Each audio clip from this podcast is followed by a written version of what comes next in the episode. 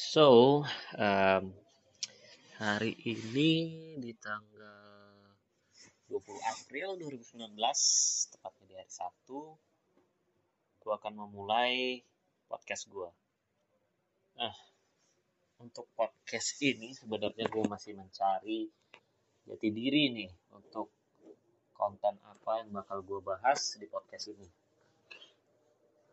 Uh, gue punya beberapa pilihan Pertama yaitu sesuai dengan job gua sebagai product manager. Mungkin lebih ke sharing mengenai product management.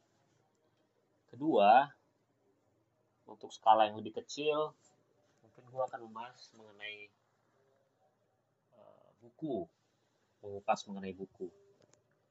Kemudian yang ketiga, mungkin sesuai dengan hobi gua yaitu lagu dan sport mungkin gue bisa membahas mengenai beberapa musik yang sedang hits ataupun mengenai olahraga ya khususnya sepak bola.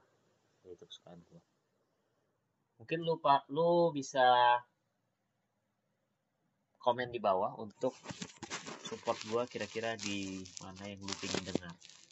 Oke? Okay? mungkin ini awal dari podcast gue please support this podcast Thank you.